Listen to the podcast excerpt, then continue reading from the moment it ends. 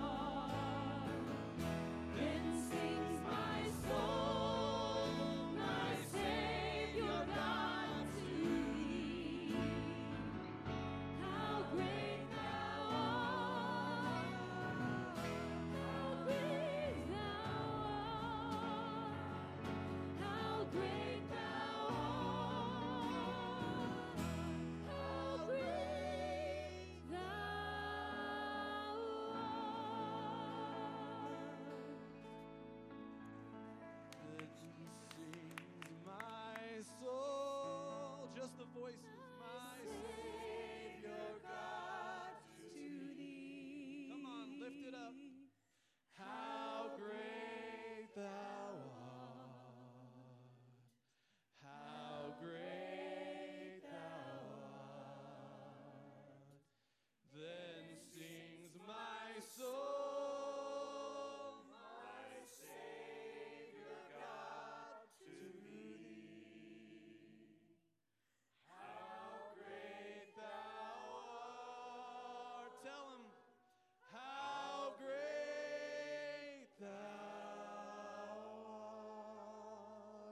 God, we worship you today. You truly are great.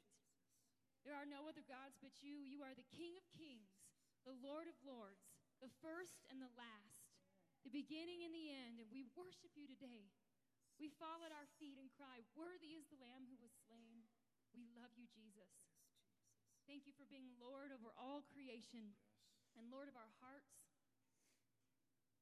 the God who knows us, the lovers, the lover of our souls. And we worship you today, Jesus. You deserve all of the glory, all of the honor, all of the majesty and power. And I pray these things in Jesus' name. Amen. Amen. You may be seated.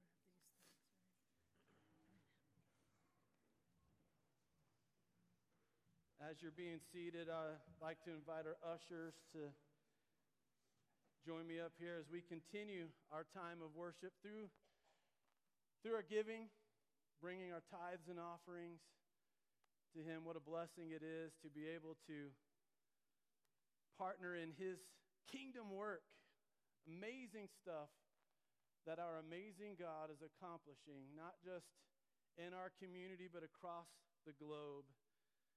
And when we give to Woodland Life Center, um, portions of that money goes to ministry right here, and portions of it goes to ministry across the world, bringing people to the feet of Jesus. So we are able to partner in kingdom work today when we do this. Would you join me in prayer? Jesus, you are our provider.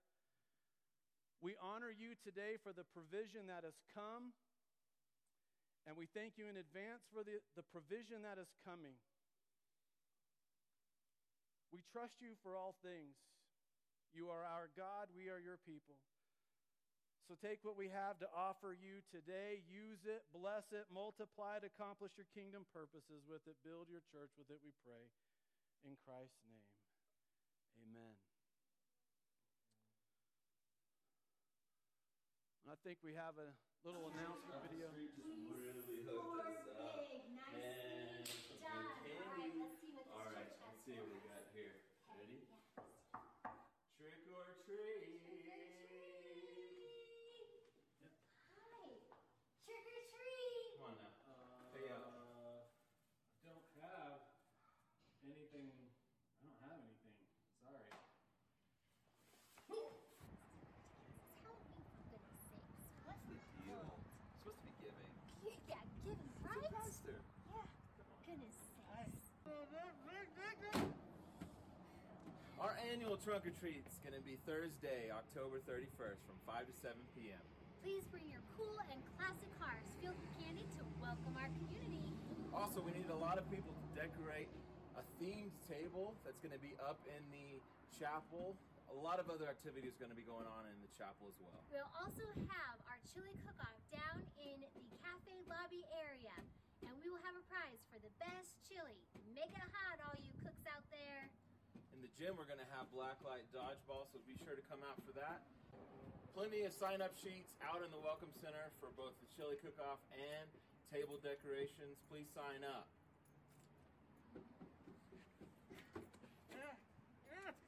You have something you want to say?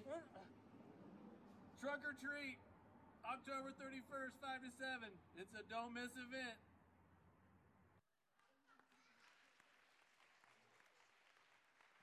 Okay. I need a pay raise. All right, fun stuff coming up. So that's, uh, well, I know we're a month out on that, but it's not too early to start planning towards that. So hopefully you will consider partnering with us. This is uh, one of our most significant community events we had. I think last year around seven to 800 people uh, came through our building here as we were ministering to them. So a great opportunity to connect with our community. All right, children, if you want to come on up here with me, since it's the last Sunday of the month, our kids are in here with us all morning. And we do something called Sermon in the Sack, which means that the Gibson kids have brought a surprise for me today. I Have no idea what it is, and they're laughing. That scares me. When I pull this out, I have to try to, I'm scared to put my hand in there without looking. Ooh, neato. What do we have here? A harmonica. Lovely. Now, who who whose harmonica is this? It's yours. Do you play it? Can you can you play something for us a little bit? Not really. No no way, Jose. Okay, so what do you do with the harmonica? What's that? You you blow into it, and what happens? It makes music. Is there a particular song you know how to play at this point? No. So you're just kind of making noise with it, right? Do you know that Scripture tells us that we can make a joyful noise unto the Lord? Which a lot of us do, because some of us don't really sing in tune very well. So when we sing and worship, we're making a joyful noise unto the Lord. Our hope around here is that we are creating an environment for not just big people, but for all of us little people here too, to be able to worship God in spirit and in truth. He created you to be a worshiper of Him. Do you realize that's something that we're going to do forever and ever and ever and ever? Right now, Jesus is sitting on the throne in heaven and He's surrounded by angels who are crying out, Holy, holy, holy is the Lord God Almighty, who was and is and is to come. They're singing that right now. I don't know, maybe if you just listen, maybe you could hear them. I don't know. But that's happening right now. And so when we sing, like we were doing just a few minutes ago, we're joining in with all of creation, crying out in praise to this amazing God that loved us so much that he sent his son Jesus to die on a cross. You what's that? You did it too. That's right. We were making a joyful noise unto the Lord today, and some of us had instruments like a harmonica, some of us used our voices. Isn't that amazing? Awesome. Thank you for this awesome sermon in the sack today. I want to pray for you, okay? So you close your eyes and bow your heads with me. Dear Jesus, we thank you for our children and the blessing that they are to us. And um, I pray that their hearts and their minds and even their bodies will be opened up to the, to the power of praise and and to the amazing things that could happen when we worship you, Jesus. You are our God and our King. You are our Creator. I thank you for all the amazing things, all the amazing days that are ahead of these kids. Bless them, protect them, lead them, guide them. May they only know their entire lives you as their Lord and Savior and King. And it's in Jesus' mighty name we all prayed. And everybody said, Amen. Will you give our kids a hand? Thank you, kiddos. If you head over to Miss McKenzie, she's got some awesome workbooks for you. Yes. Oh, great. I love having our kids in here with us. I want to invite you to the book of Romans today and open up to chapter 12. Romans chapter 12. Now, as you know, we're, we're in our Rooted series here, and so we're doing our best to walk through entire uh, Scripture, Genesis to Revelation, in one year. So, which means we can only be in Romans for one day.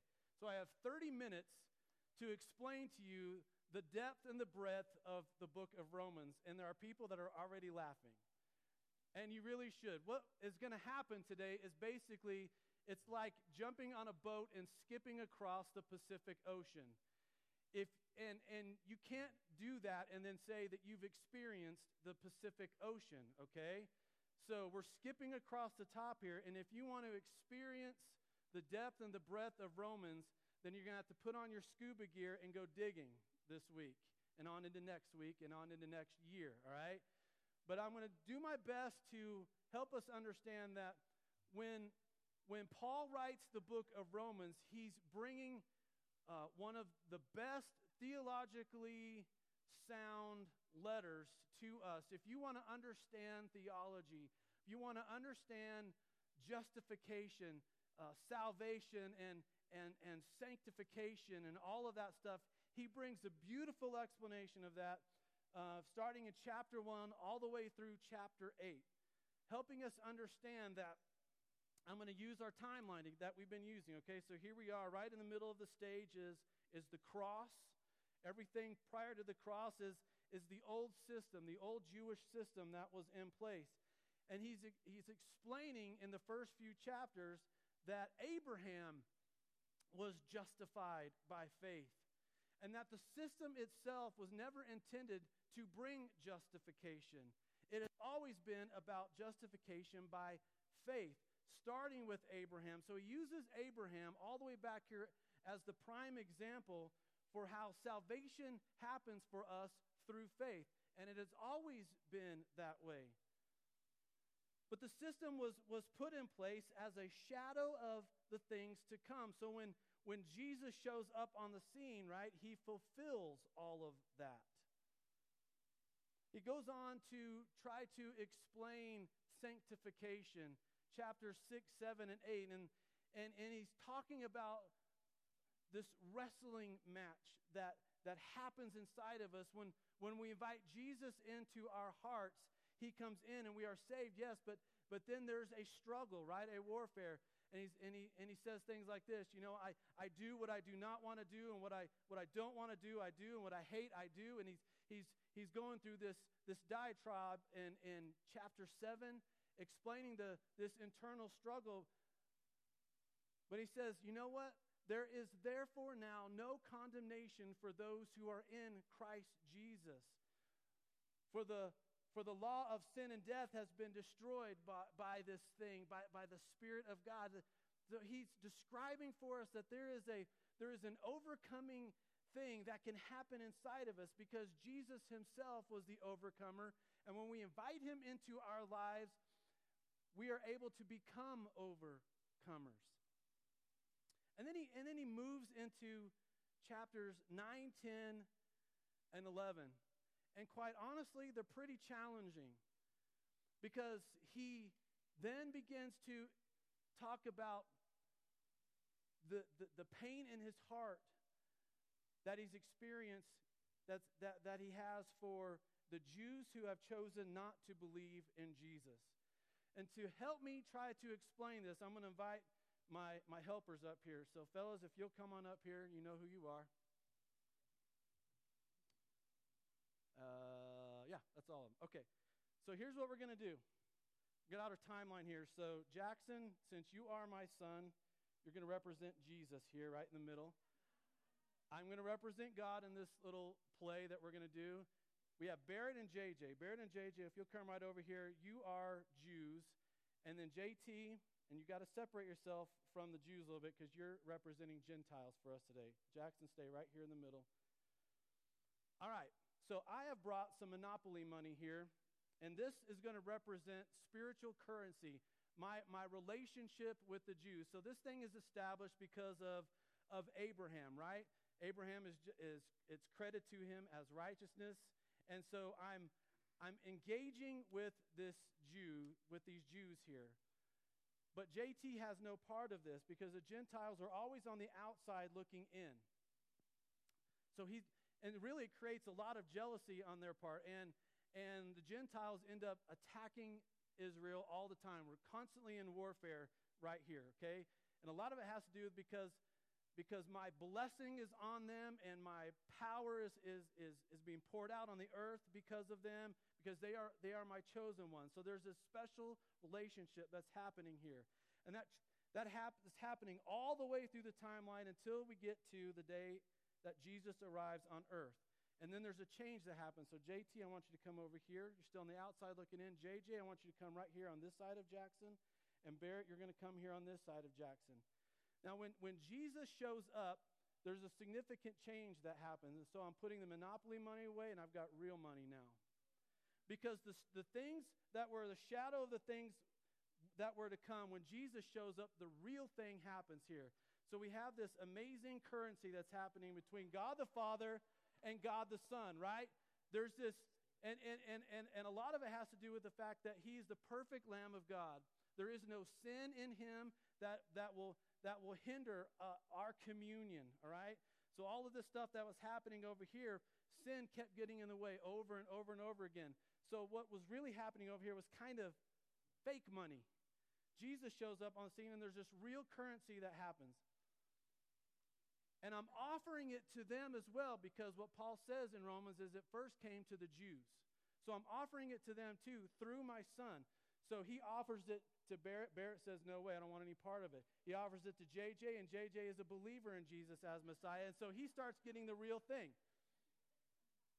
We got serious tension going on here because I got real stuff happening here. He's passing on real stuff to him, and he's on the outside looking in. He's still stuck with the old stuff, with the fake stuff, but he's not believing. Jealousy sets in, and what happens? He kills Jesus, right? You are the ones responsible for wipe, um, crucifying Jesus. So Jesus dies, he raises from the dead, he ascends into earth, and he leaves, okay? But now, on, in Acts chapter 2, when the, on the day of Pentecost, when the Spirit of God comes upon people, now I've got a direct, real connection with people that have believed in Jesus. You see this? This is happening. He's still on the outside holding the old, holding the old covenant, holding the old, and he's got both in his hand. He's got old in his hand, but he also has the Spirit of God in him now because he's believed in Jesus. Then, Acts chapter 10, Cornelius, who's who, Gentiles have always been on the outside looking in, they become believers in Jesus, and so he starts getting real currency from me directly from the Spirit of God. Now, look, this is the situation in the church. This is what it looks like. We've got Jews who didn't believe in Jesus hanging on to the old covenant. We've got Jews who have believed in Jesus, who have old covenant still functioning in the old system, but also have the Spirit of God in them. And then we have these Gentiles who have come onto the scene as well. They're not, they don't have any part of the old covenant, but they're hanging on to the Spirit of God in them because they have believed in Jesus. And Paul, in this environment, is, says in chapters 10 and 11 that his heart is breaking for this group right here. And he begins to speak to this group right here, and he says, Don't be ignorant of this. This is how he starts chapter 11. Don't be ignorant of this. God has not totally turned his back on them. In fact, there's been a hardening of their hearts temporarily so that it would open the door for you to come into the kingdom. He then goes on to describe this bush, this, this tree, and he says, you, you Gentiles, you were like this, you were from a complete, you were branches that weren't even part of the original system. You had no part of the original, so you were these dead branches out there. And by the grace and by the mercy of God, you were grafted into this, to this root. You were grafted in. But you, you aren't the ones that are the root of the system. You're just, you're just invited in. These people are broken branches, but they're broken off from the original root. And so he goes on to say this, and this is what's really challenging. He says, if it's glorifying God that he took you, all these dead, disconnected branches, and brought you in, how much more will it glorify him to get these branches that were once a part of the system broken off, reconnected in? And then he goes on to say this all Israel will be saved. Now, I, I don't know how to explain that to you, okay? Um, and, and there are guys that are way smarter than me that they can't even agree on what Paul is actually saying. Here's a guess. Here's my best guess. This original system Jesus fulfilled it. But because of the promises that God gave Abraham, because of his faithfulness to Abraham, Isaac, and Jacob, and, and even to David, these promises are still to be fulfilled. And he says this, this hardening is temporary. And so, somehow, some way, these people are going to come back into faith in Jesus. Now, if you look at Hebrews chapter 11, you see an interesting list, right? We've talked about this before. You've got the Hall of Faith. You've got all these names that go all the way back to Abraham. And somehow these people had faith in Messiah because that word faith literally means it's, it's the Greek word is pistis, and it literally means faith and uh, belief in Jesus Christ as Messiah. So all these names from this the Old Testament that's listed in Hebrews 11, somehow these people had faith in Jesus Christ as Messiah generations and hundreds and years before Jesus even walked this earth. Somehow these people had faith. And it makes me think that somehow these people who have rejected Jesus so far, even still today, who have rejected Jesus as Messiah, this is why I had him stay on this side of Jesus, because they're still waiting for Messiah. They don't, they haven't acknowledged yet, most of them, that Messiah has come. So they're still waiting. They're still hanging on to this old system. But somehow their eyes and the, and the eyes of their hearts are going to be open one day, and they're going to come into belief in Jesus as Messiah. But Paul is saying temporarily, for whatever reason, this 2,000 years of, of the hardening is still in place because he says it's going to be that way until the fullness of the Gentiles comes in. So there's this number out there that those, and we're all, that this is us. We're, we're the Gentiles, okay? We're the JTs in this little play, right? This is us. And, and there's still more of us to come into the kingdom. That fullness has not happened yet. When that does, this, I'm just quoting Paul's words here. When that does, the eyes of the Barretts will be open again, and these Jews who have not believed will somehow come into belief. This is how chapters 9, 10, and 11 flow, leading us into chapter 12. Can you give these guys a hand? Thank you, guys. And here, you can keep you can keep the real money. I need the Monopoly money back. I don't want to mess up my game. Just make sure you share that with. All right, so that that's the first two thirds of, of Romans, and then we get to our finally get to our reading today. Here's what it says: Therefore. That's why I had to explain all that because if you don't know what's happened first, then you can't understand the therefore.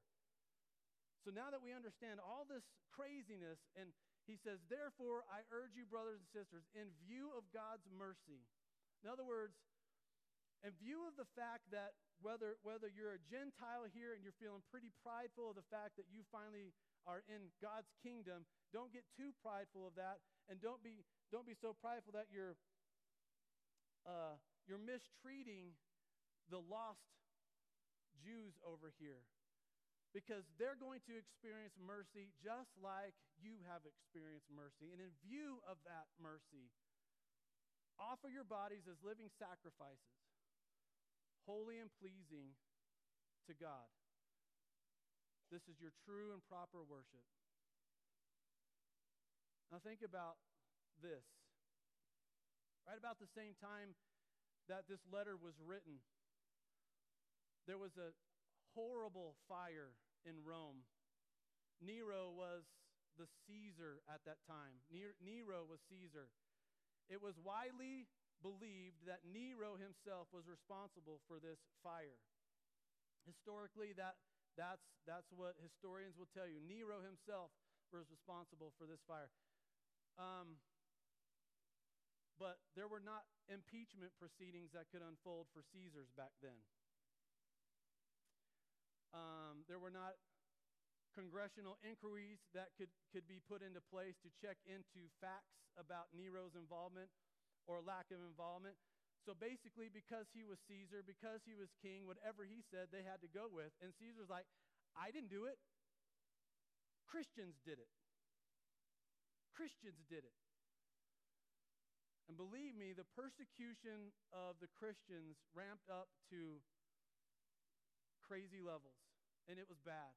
And it was bad for a couple hundred years. In fact, Christianity wasn't the state religion until Constantine became king. And Con- that didn't happen until the 300s. So here we are in about 64, 65, 66 AD when all of this takes place. So when Paul says, offer your bodies as a living sacrifice, realize he's talking about literally and he's talking about figuratively. Now, here we are 2,000 years later in an America where, where we're free to come here and worship, and we don't know persecution. We've really never known persecution. And persecution may or may not happen to us in our lifetimes. So, so the literal offer our bodies as living sacrifices for the sake of Christ, that may not really ever happen for us. But believe me, it was happening for them.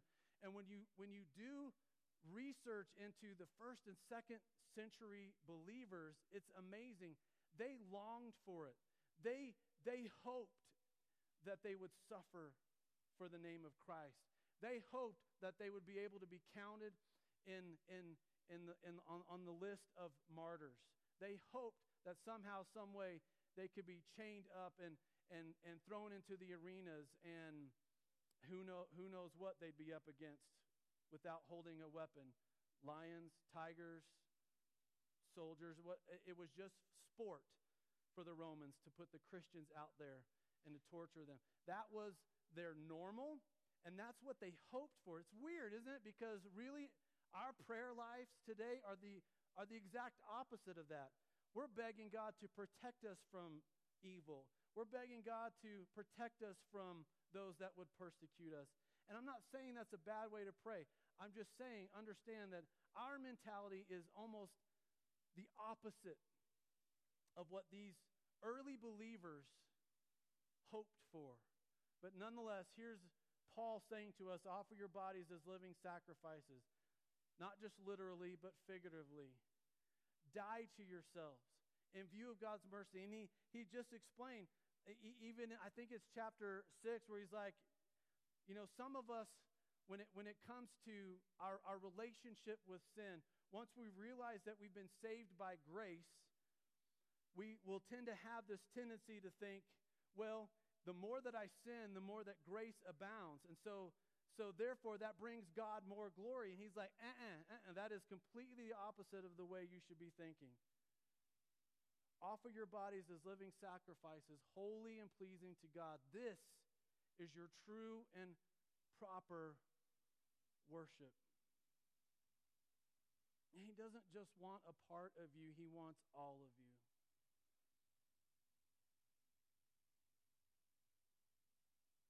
He doesn't want to just come in and live in one corner of your heart. He wants all of your heart. And he goes on to say this Do not conform to the pattern of this world, but be transformed by the renewing of your mind. He doesn't want just a portion of your mind, but he, he wants full mind renewal. He wants to come in and he wants to undo the lies that the enemy has sown into you. Whatever those lies might be, whatever those lies might sound like, and wherever those lies came from.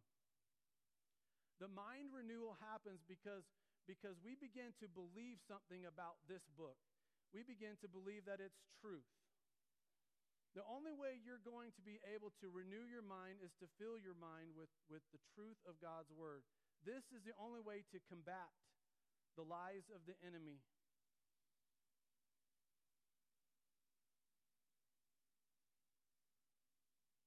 Be transformed by the renewing of your mind. See, that's what happens when we when we renew our minds, when when we when we replace lies with truth, that that mind renewal begins a transformational process. And we begin to look like living sacrifices. And our, and our worship becomes true and proper. Think that if I ask, if I had time to ask each and every person in this room, do you want to know God's will for your life? Most likely the answer is going to be sure I do. Yeah, I, I want to know God's will. Look at this. Then you will be able to test and approve what God's will is his good, pleasing, and perfect will. And you want to know what God's will is for your life? Become a living sacrifice. Allow the, allow the mind renewal to begin to take place removing the lies of the enemy and replacing it with the truth of God's word so that the transformational process will begin to happen. Then you can know, you can test and approve, you can experience, you, be, you can begin to walk out his good, and pleasing and perfect will. And it's all happening because God's mercy and His grace is being poured out into your life. It's great because the, the rest of Romans, what he does is he just starts giving advice to the believers. Here's how, here's how your transformed behaviors should be looking. In fact, he reiterates something that Jesus has said many times love each other. Show that love. Show that love.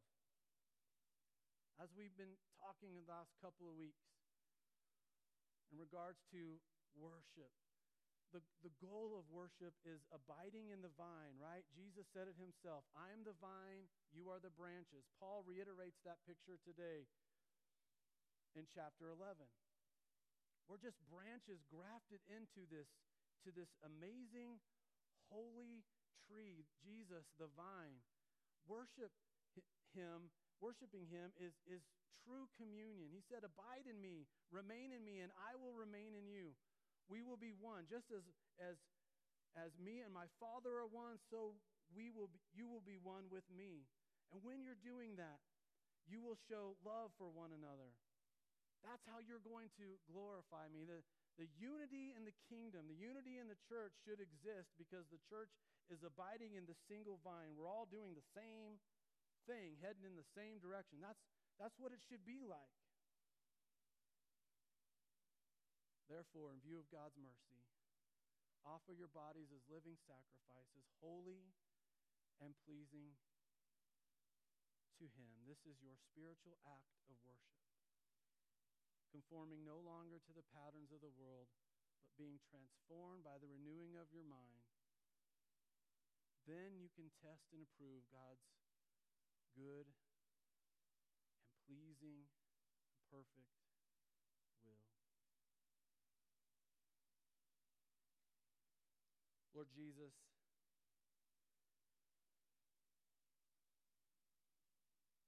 we are in awe of the power of your word, which is transformational, not just to those that walked this earth 2,000 years ago, not just those that had to endure levels of persecution that we can only uh, read about in books have not experienced ourselves.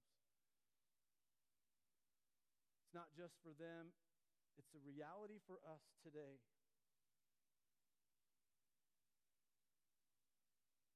So I'm asking, Holy Spirit, that you will begin the mind renewal process in us.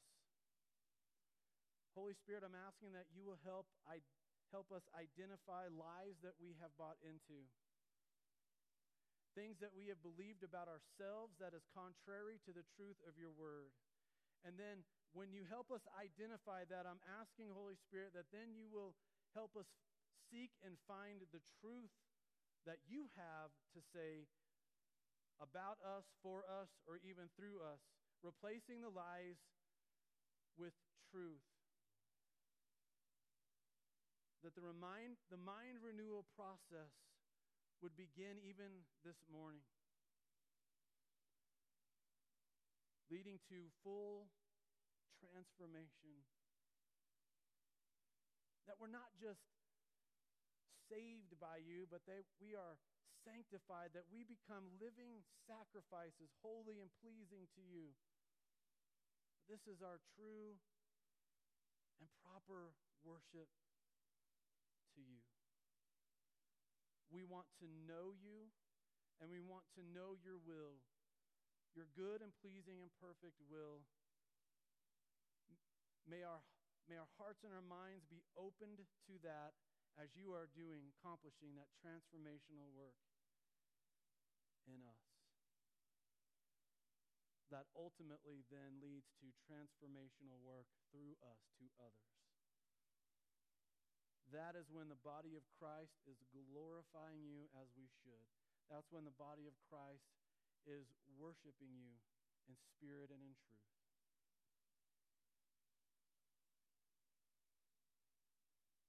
And I thank you for what you're doing now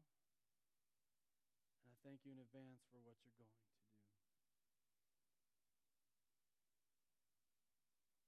It's in the mighty name of Jesus we pray. Amen.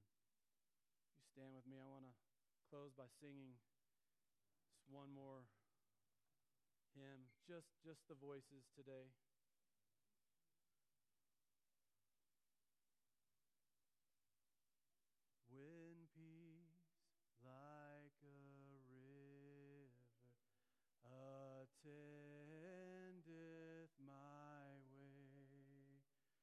When sorrows like sea billows roll, whatever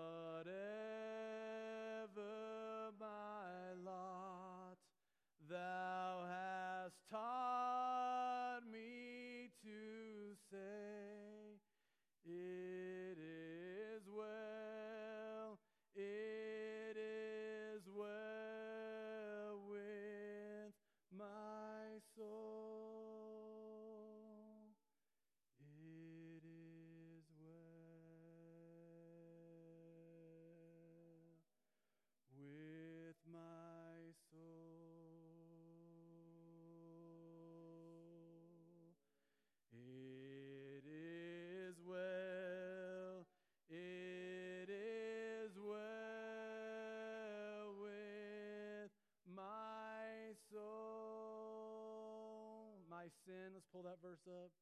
My sin, oh, the bliss of this glorious thought. Here it is. My sin not in part, but the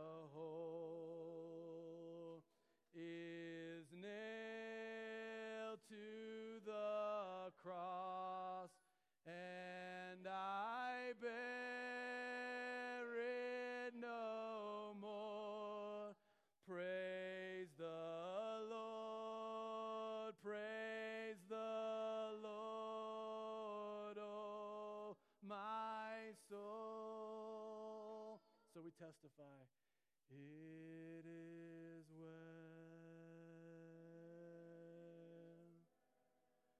with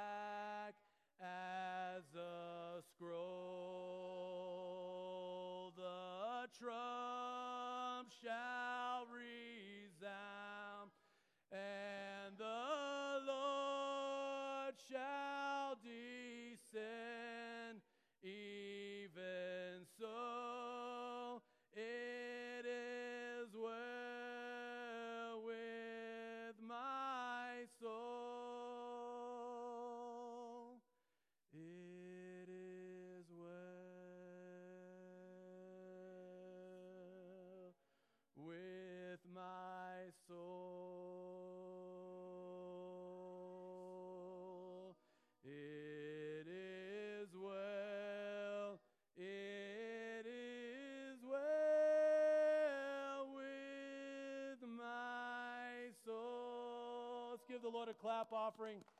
He is worthy of our praise. May the Lord bless you. May the Lord keep you. May the Lord make his face to shine on you, be gracious to you. May his countenance come upon you. May he fill you with his peace. Have an amazing week, walking in his spirit and his power. See you next Sunday.